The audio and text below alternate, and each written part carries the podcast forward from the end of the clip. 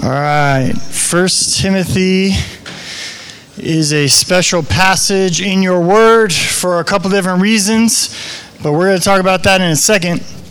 First, I want to talk about our church is going to be six years old uh, this winter. Yes. And so, six years ago, at this time of year, we were getting ready to launch Plant a church. We're meeting with people. We are doing all this stuff. And I, uh, we felt like God had called us to plant a church. Megan and I and Toby were like, Lord, is this for sure what you're calling us to do? And all of our mindset was just like, we hope people come, right? Like, I don't know if anybody's going to show up. I don't know if anybody's going to come. I don't know if anybody's going to care. Like, that was all, all we were thinking about. And we had no idea what was in front of us or how things were going to go. And the church was planted. And I remember going through the book of Acts. And as we were going through the book of Acts about two years ago now, I was reading about how the Apostle Paul uh, appointed elders as he went to different places. And it says he went to this church and he planted a church. And then he went back and appointed elders and he appointed elders in this place. And he did that over and over. And I just felt the Spirit of God saying as we were studying through that, like, you need to be doing this. Now, it wasn't that six years ago when I was like, oh man, is anybody going to show up? I didn't think that there wouldn't be elders one day. I, I knew that, like, theoretically, we would have, uh, and just so you know, I'll cover it later, but our word for elders in this church is pastor. I knew that one day we would have other pastors at the church. I just, it wasn't at the forefront of my mind when I was just like, dear God, are we going to survive, right? And so uh, I knew in my mind that we would have that happening one day. But I felt like at this point in time, two years ago now, four years after we planted the church, that this was something that God wanted to do in our church, that the Spirit was moving in. Uh, and so today, I feel very strongly that I spent about nine months praying about it. Uh, after that, I asked the man who I felt like God had led to our church to do this thing. Uh, and, and so today, we are going to celebrate and recognize uh, and give glory to God over the ordination of Ben Bunfill as a pastor at this church. So, it's going to be a much different service than uh, our normal service. We're going to study some scriptures around church leadership, what it's supposed to look like. Uh, we're going to talk about what ordination means, what it doesn't mean. We're going to set some expectations for both Ben leading us and our response to Ben's leadership. Some of you have never even thought about that. Like, I just go to church. Why would I respond to anybody's leadership? Welcome to America, right? You can do what you want. Anyway, and then we're going to remember the forgiveness of our sin and the hope of eternal life by partaking in communion. So that's the plan plan. That's where we're going to go. Uh, I'm going to pull up our f- first example of ordination in the book of Acts. We're going to get to 1 Timothy. So if you open your Bible there, I would stay there, but I just want to give you some background information in the book of Acts. So uh, let's take a look Acts chapter 20. Acts chapter 20, just so you know, is Paul who is traveling through town. He is on his way. Uh, somebody who I know is kind and will get me a glass of something to drink because I can tell right now my voice is, Krista, you're the best. Thank you. Um, so, Acts chapter 20, Paul is on his way through, uh, yes, look at that. Ask and you shall receive. He's on his way past the city of Ephesus. Ephesus is a place where he spent about three years leading a church, had planted a church, and he doesn't want to go through Ephesus because he knew all the people there, had a bunch of relationships, he had places to be, things to get done. So he actually goes to a town a little bit away from Ephesus. And Acts chapter 20 starts, and it says this. Well, in verse 17, he says, Now from Miletus he sent to Ephesus and called the elders of the church to come to him. Okay, so he calls the elders of the church of Ephesus to come down to him. And then verse 28 is where I want to pick it up because this is going to teach us some stuff about elders. He says this to these elders of the church in Ephesus Pay careful attention to yourselves and to all the flock in which the Holy Spirit has made you overseers to care for the church of God, which he obtained with his blood. There's a couple really interesting things we can learn from this passage. When the New Testament, first off, we'll start here. When the New Testament talks about elders and overseers, we are talking about the same function within the church, okay? Acts chapter 20 says he called the elders of the church, and then here he's talking to these guys who are known as elders, and he calls them overseers. So this is just two different words talking about the same function. That's my theology, at least. Other people have different ideas about this, but I'm pretty comfortable with uh, Paul seems to use these two words interchangeably. So maybe you came from a tradition that called it something else. That's fine. The word overseers in the Greek is the word presbyteros. Uh, I probably butchered that pronunciation, as you can tell, not Greek, but um, that's where you probably are like, that sounds familiar. Presbyterians, that's where they get the name for their denomination. The word for overseer is episkopos. Again, Episcopalians get their name for their denomination from that. But these are all talking about the same function in the church. It's the same word, same idea. In our church, we call it pastor. And you're like, why? You had presbytery, you had episkopos, you had overseer, you had elder, and you just had to pick something else. Well, pastor was the Latin word for shepherd. Okay, so when Jesus said, as he left, feed my sheep, that idea of being a shepherd over the flock, which is what he refers to here, care for the flock. So that's why we call it pastor. It's just tradition, doesn't mean anything crazy. But in our church, the pastors lead the church. There's some oversight to the church, okay? Pastor, elder, overseer, whatever you'd like to call it. Again, same position, same function in the church. It says, number two, I want to point out, it was this function was made so. These people were given this function in the church by the Holy Spirit. Do you see that? In which the Holy Spirit has made you overseers. So if the Holy Spirit is the one who does this work, then our job is not to vote on people right? Or like make people this. Our job is to look where's the Holy Spirit already doing this work? Who has the Holy Spirit called and equipped and gifted and allowed to function in this role? That's different, okay? We're not just like popularity contest here. We're looking for evidence that the Holy Spirit has made this person an overseer. So, this is part of the qualifications we'll talk about as for pastors. We'll get there later. But this is why this part of the passage matters so much. If this is something the Spirit of God does, then what we are doing here today is completely symbolic. Okay? This doesn't actually do anything. It's not like we're to do this and then Ben's to like float out of here in pixie dust and nothing's ever to go wrong the rest of his life, right? He'll just like memorize scripture and be like, ha ha, I got ordained. Look at this power I have. No, all of this is symbolic, okay? All of this is symbolic. There's no power being transferred. We're not doing like, right? Like, we're good. Okay, so if you're new here and you're like, wow, they did all this crazy stuff, it might be a cult. We might be a cult, but it's not because of the symbols that we're going to do today, okay? Like, I don't think we're a cult, I'm just joking. But this is all symbolic. We're doing things to express an inward reality as symbols of things, which happens all the time in life.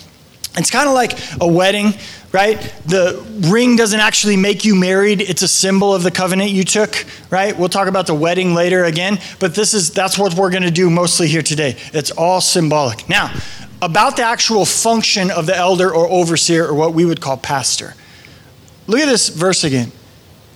The Holy Spirit has made you overseers to manipulate the church of God. Is that what it says? To exercise authority over the church of God. This Is what it says?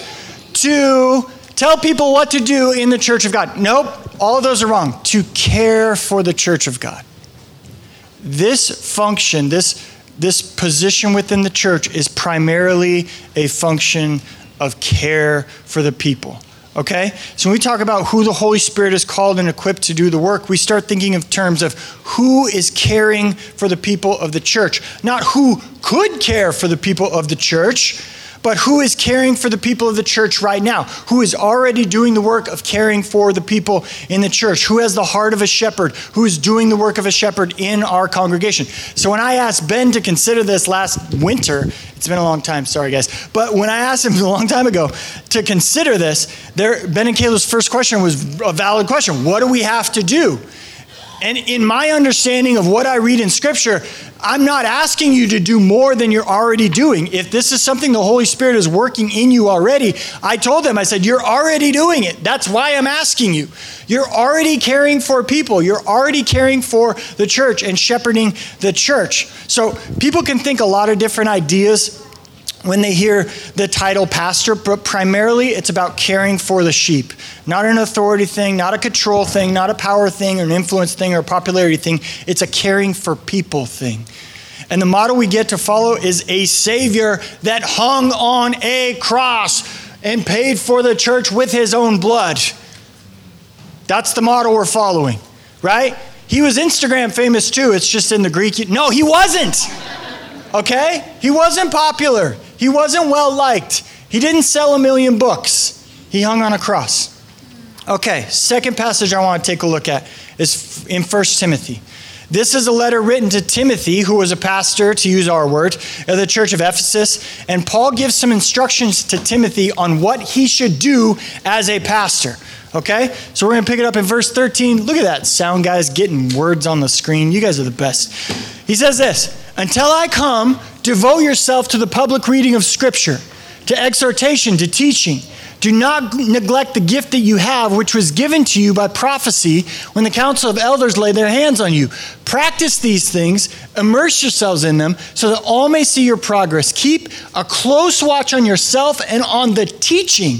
Persist in this, for by so doing, you will save both yourself and your hearers.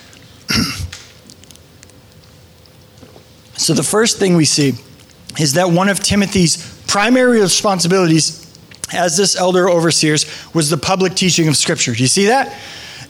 And it wasn't an add on. It wasn't some extra thing. If he had on the side, he could, like, you know, do a little teaching thing, right? This was the primary function. Like, teach the Word of God, okay? And the second thing we see in the passage is the position involves gifting.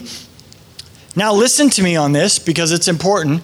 Pastors have gifts that God has given them to care for the church pastors are supposed to use their gifts. But the Bible is not anti gift. We have so overemphasized gifts for the most part. Like, that guy's gifted. Does he care for people? No, but he's really fun to listen to. Wait, what? Like, oh my gosh, I get so entertaining or charismatic or. Not, right? I'm not anti gift, but I think we've seen how, like, promoting people who are gifted and don't have the character has gotten us way off as a church in America. So, if if the pastors are not primarily caring for people and using their gifts to care for people, we got a huge problem. Okay? Now, look at what it says in verse 16. This is one of those verses that is actually just like burned into my soul as a pastor. It says this Keep a close watch on yourself and on your teaching. Persist in this, for by so doing, you will save both yourself and your hearers. Paul does not say, You're a pastor, you've made it, congratulations, you're a level better than everybody else, play a lot of golf now. That's not what he says. Okay? He, he seems to say that your soul needs as much watch as anybody's soul because you need to make sure you yourself are saved on the day of judgment, as well as the people that are hearing you. So, hear me on this this ordination today, this is not a sign that I or that Ben or any other pastor we ever ordain has arrived. In fact, later in the service, we're going to make a special point of continuing to commit to keeping a close watch on ourselves so that we would be saved. The pastor is a position of care for the church, but also just a regular member of the church that needs the blood of Jesus for the forgiveness of his sins. Somebody say amen to that okay? Right? You got to keep a close watch on your soul. I got to keep close watch on my soul. Paul says it to a pastor. He says, You're not in, buddy, right? We need to make sure that we're keeping an eye on this thing. So, those are the foundational ideas about why we have pastors, what they're supposed to do. Now, the Bible also gives qualifications for pastors. Okay? Back to the book of Titus. I said 1 Timothy earlier. I completely lied to you. So if you're in 1 Timothy like a good, obedient Christian should be, you're going to turn to your right two books. We're going to go to Titus. I apologize. I got real excited about kids' worship and I lost some details in my brain. We're going to go to Titus. We're going to go to chapter 1. We're going to start in verse 5. This is what he says. Paul, again, writing to Pastor Titus, he says this to Titus This is why I left you in Crete so that you might put what remained into order and appoint elders, pastors, in every town as I directed you. If anyone is above reproach, the husband of one wife, and his children are believers and not open to the charge of debauchery or insubordination, for an overseer, as God's steward, must be above reproach. He must not be arrogant or quick tempered, a drunkard or violent or greedy for gain, but hospitable a lover of good, self controlled, upright, holy, and disciplined. He must hold firm the trustworthy word as taught, so that he might be able to give instruction in sound doctrine, and also to those who re- and to also rebuke those who contradict it. So we have give or take 15 qualifications here for the the function, the position of pastor. Good reputation, good marriage, does a good job with his family, not arrogant, not quick tempered, not a drunk, not violent, not greedy, hospitable, lover of good, self controlled, upright, holy, disciplined, and hold firm to the word of God. You see those? Just so you know, these are deal breakers, okay? Like if you don't meet these requirements or fail in one of these areas, then it would be obvious to leadership that the Holy Spirit has not called you to this position at this time. Okay? So this is in your Bible so you can do your own research, right? You, as members of a church, could look at your leadership and be like, does he do this? Does he do this? Does he do this? Does he follow this? Do we see evidence of this in his life? This is for you to like audit us. That's fine. I'm open to it. My job description is public knowledge. It's right here, okay? It's in your laps. Ben's job description is public knowledge. Well, he has another job too, right? So, but this is function in the church, it's right here. Second thing, notice that all of these qualifications are about the character of a person. We have no instruction about gifting. We have no instruction about method. We have no instruction about philosophy of ministry. So, to fit these qualifications, and the men who fit these qualifications are going to have different philosophies of ministries, different giftings, different strategies, lead churches that look very different from one another. And that's fine. That's even by the design of God. That's great. But notice, entertaining's not on the list right? Charismatic is not on the list. Intelligent is not on the list. These are all character qualifications. And you might also notice that these things are all things that are instructed for all believers. Right? It doesn't say like, "Hey, pastors don't get drunk, but you guys, woo, let's go Friday." Like that's not what it says. Right? The Bible doesn't say like, "Hey, pastors should tell the truth, everybody else you get 3 white lies a week." Like, that's not how it works, okay? These are actually things that all of us are called to, right? It's not as if the Bibles are saying, the Bible's saying that pastors are held to like a completely different standard, right? There are things that all Christians should aspire to. So, yes, this is something that we are recognizing and celebrating in Ben's life today, but this should also be a little bit self reflective we should also look at this and hear these things and be like, oh, the Holy Spirit's doing some work in my heart as well. As we watch Ben commit to his calling, we should be reminded we all have things that we are called to. The Spirit of God is calling us all to things in his body, and your calling might be different than Ben's calling, is different than my calling, but obedience should be the goal for everybody. Somebody say amen. amen. Obedience should be the goal for everybody. Amen. There you go. I like it.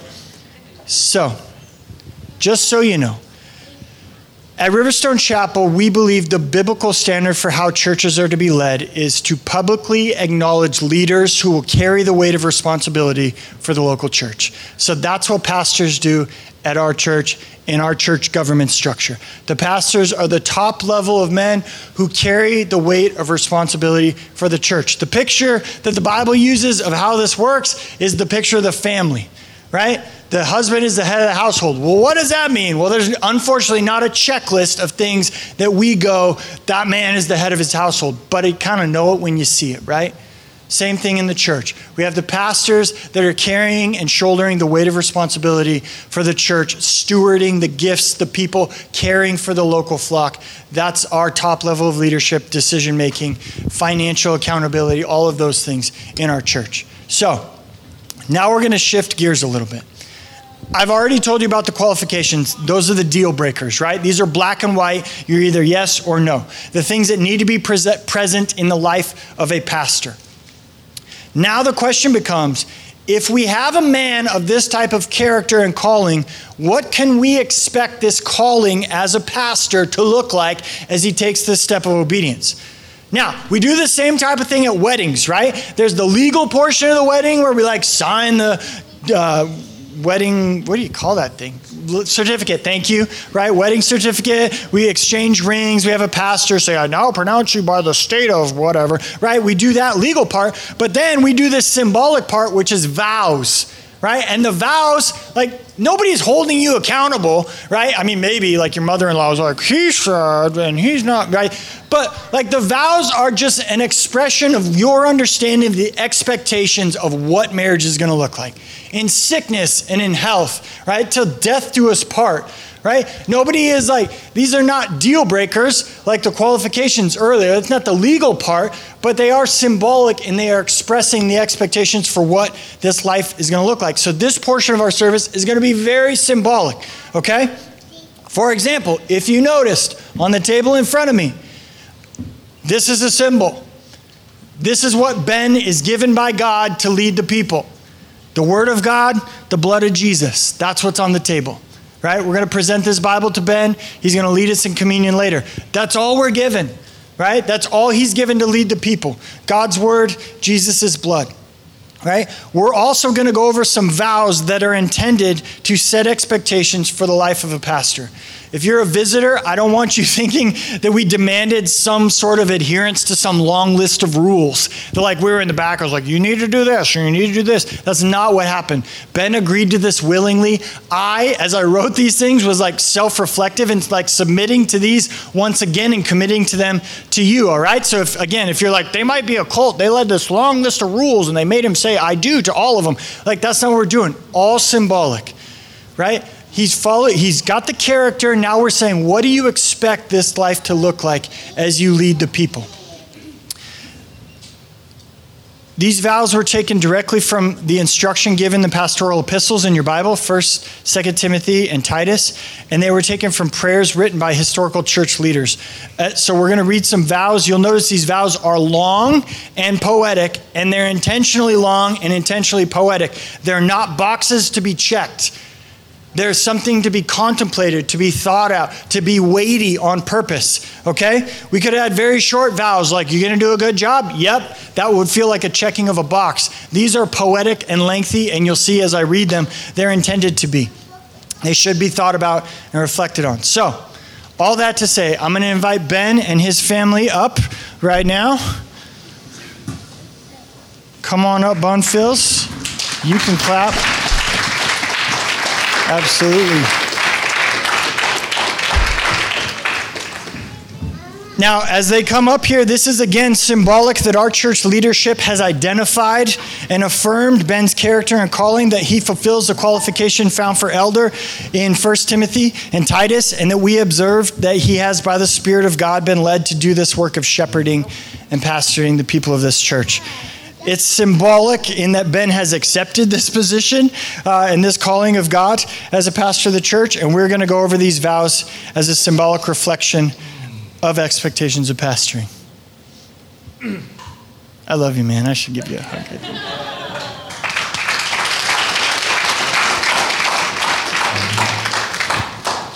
Ben, do you affirm again your faith in Christ? Your conviction to wholly depend on the merits of his life, death, and resurrection? And do you intend to at all times rest yourself in his excellencies, goodness, and loving kindness? I do. Have you been convinced, so far as you know in your own heart, to accept the office of pastor by the Spirit of God out of love for God as sincere desire to promote his glory and gospel of his Son? Will you now, before God and in the presence of His holy church, commit yourself to the trust and responsibility of the ordained ministry to which you are called? Will you commit to keep watch over your own life? to be diligent in self examination, pursuing the character of God according to his gifting in both your secret and public life, not seeking wealth, but godliness, in order to live wholly to your Savior and be on guard against hindrances to the pursuit of the narrow way.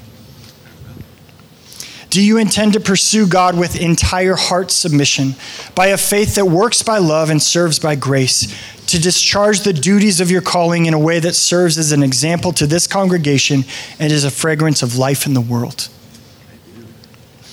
Will you live with a heart full of love for God and others and faithfully care for God's people, welcoming the stranger and binding up the brokenhearted, loving them as does the good shepherd to whom they belong? Are you convinced of the truth of God's word, that in it God has displayed his wisdom, power, and goodness in all his works, has revealed the wisdom of his will in the scripture of truth, that in the scripture God has included all that is necessary for eternal salvation through faith in Jesus Christ, and that he has caused it to be preserved, translated, published, multiplied, so that men may find him in it? Do you intend to study the scriptures that you may teach what is in accord with sound doctrine and rightly divide the word of truth, not laying heavy burden on others' shoulders? Will you faithfully proclaim the living word of God, the faith received from the apostles and handed down to us in the Holy Scriptures? Are you now willing to take personal responsibility in the life of this congregation as a pastor, to steward the ministry and resources of Jesus' church, and to devote yourself to prayer, the ministry of the word, and the shepherding of God's flock, relying upon the grace of God in times of opposition and discouragement in such a way that Riverstone Chapel and the entire church of Jesus Christ will be blessed? Do you recognize your continual need to be weaned from the control of men's opinions, saved from self seeking and self pursuit, kept from high thoughts of yourself or your work, ridded of the poisonous weed of self righteousness, and fastened upon the rock of God's eternal goodness, that you may have hope for yourself and for others? Do you affirm your calling to disciple your children? To father in such a way that they would understand that God shows his power by your frailty, so that the more feeble you are, the more fit to be used. Do you desire to rejoice in your infirmities and give him praise, to acknowledge your deficiencies before others and not be discouraged them, that they may see God's glory more clearly? Do you commit to neither denying or diminishing your imperfections and sins, but confessing with a broken heart out of recognition of your need for continual repentance unto life? Do you commit to loving your wife, using Christ's love for his church as your guide, dwelling with her in understanding, with a convicted heart that it is the meek and humble who are sanctified, quickened, and who evidence his love? Do you intend to celebrate the goodness of God as He reveals Himself in this congregation with joy, rejoicing in the wonder that you are allowed to serve Him and in finding all times happy seasons for your soul? I do at all times. Amen. Amen.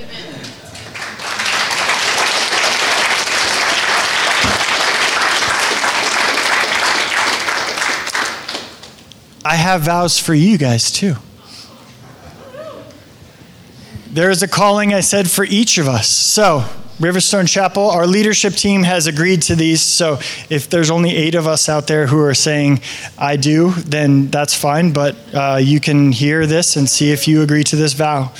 Do you, the congregation present at Riverstone Chapel, as members of Christ's holy church, acknowledge and publicly receive this man as pastor as a gift of Christ to this church? Will you love him and pray for him in his ministry and work together with him humbly and cheerfully, that by the grace of God you may accomplish the mission of the church and the world, being a countercultural community seeking to live in an alternative and yet beautiful and compelling way, giving all due honor and support to his leadership, which the Lord God has called him, to the glory and honor of God? We will. We're going to invite the leadership team up.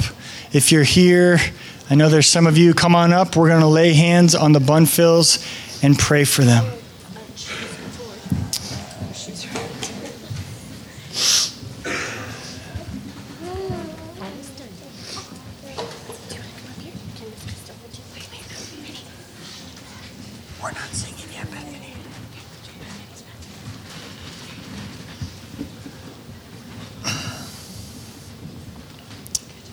Go ahead and join me in prayer as we pray for Ben and Kayla, Hannah, Sarah, Malachi, Josiah.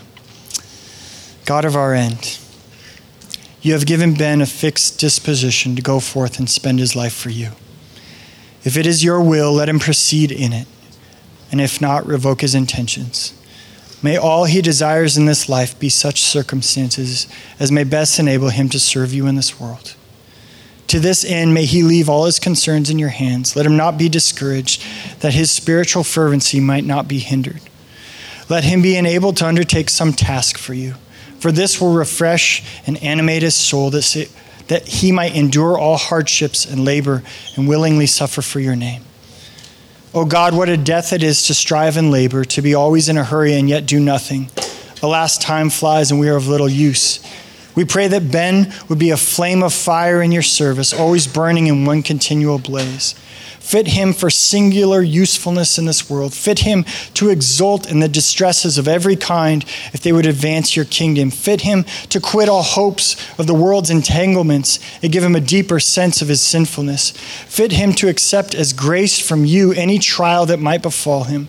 Fit him to be totally resigned to the denial of self and to be content to spend his time with you.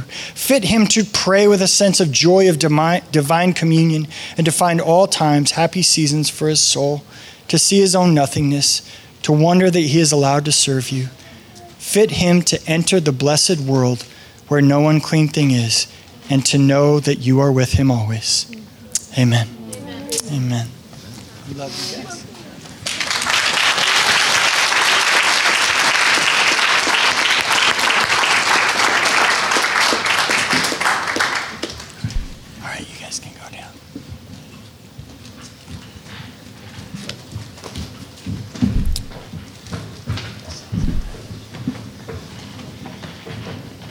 When you plant a church, you're like, just dream and hope that one day these types of things would happen, right? Because you're like, I hope we make it. And this is just such like a joy to my soul, and I'm so grateful for the opportunity to do this. But one of the main concerns that both Ben and I had was that somehow someone would come to this service and misunderstand and think that we were intending to make a big deal of either Ben or myself becoming a pastor. Like, we're not trying to make a big deal of ourselves. God forbid we would take Sunday morning time to make a big deal of us. We're a church, we make a big deal of Jesus. Like, we make much of Jesus, we don't make much of ourselves. The church exists to make much of Jesus. So, I want to say this in as nice a way as I possibly can say it, right? The appropriate response would not be to say congratulations. I mean, like we wrote that we read those expectations. Like there's confession of sin, there's humility, there's like denial of self. There's like his flaws are going to be exposed more than almost anybody in this church, right? Because he's up here leading, and I'm going to be up here leading. Like this is this calling of pastor is a call to die to yourself, like Jesus died to himself. So congratulations probably isn't quite the right understanding of what's going on here. Like, praise God, like, thankful for what God is doing. Those are the types of things we're, again, continuing to try and make much of Jesus. Um, the reason we did it like this is because the scripture said, He who desires to be a pastor desires a noble thing. Okay, so the reason we took a whole Sunday morning, we did all this symbolism, we did all this flowery language, this poetic thing, is because it's a good desire to want to lead people in the calling of the Holy Spirit. That's a noble task that somebody is called to. And I hope that there's people sitting in this congregation that the Holy Spirit is like, you're called to that.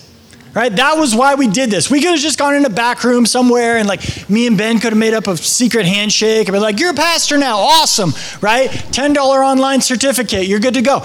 But we did it in front of you so that there might be some eight year old kid here that's like, I think God's calling me to do that.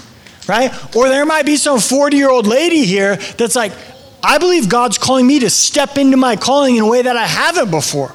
Or maybe there's some grandmas here that just came to watch their grandchildren sing. And they're like, I haven't actually been obedient in the way that we see other people being obedient, I'm stirred up in my heart. So that's why we did it like this. Not to make a big deal about Ben or to make a big, like, put him up on some pedestal, but to say, as a congregation, we're all trying to do what God has called us to do and step into obedience. Does that make sense?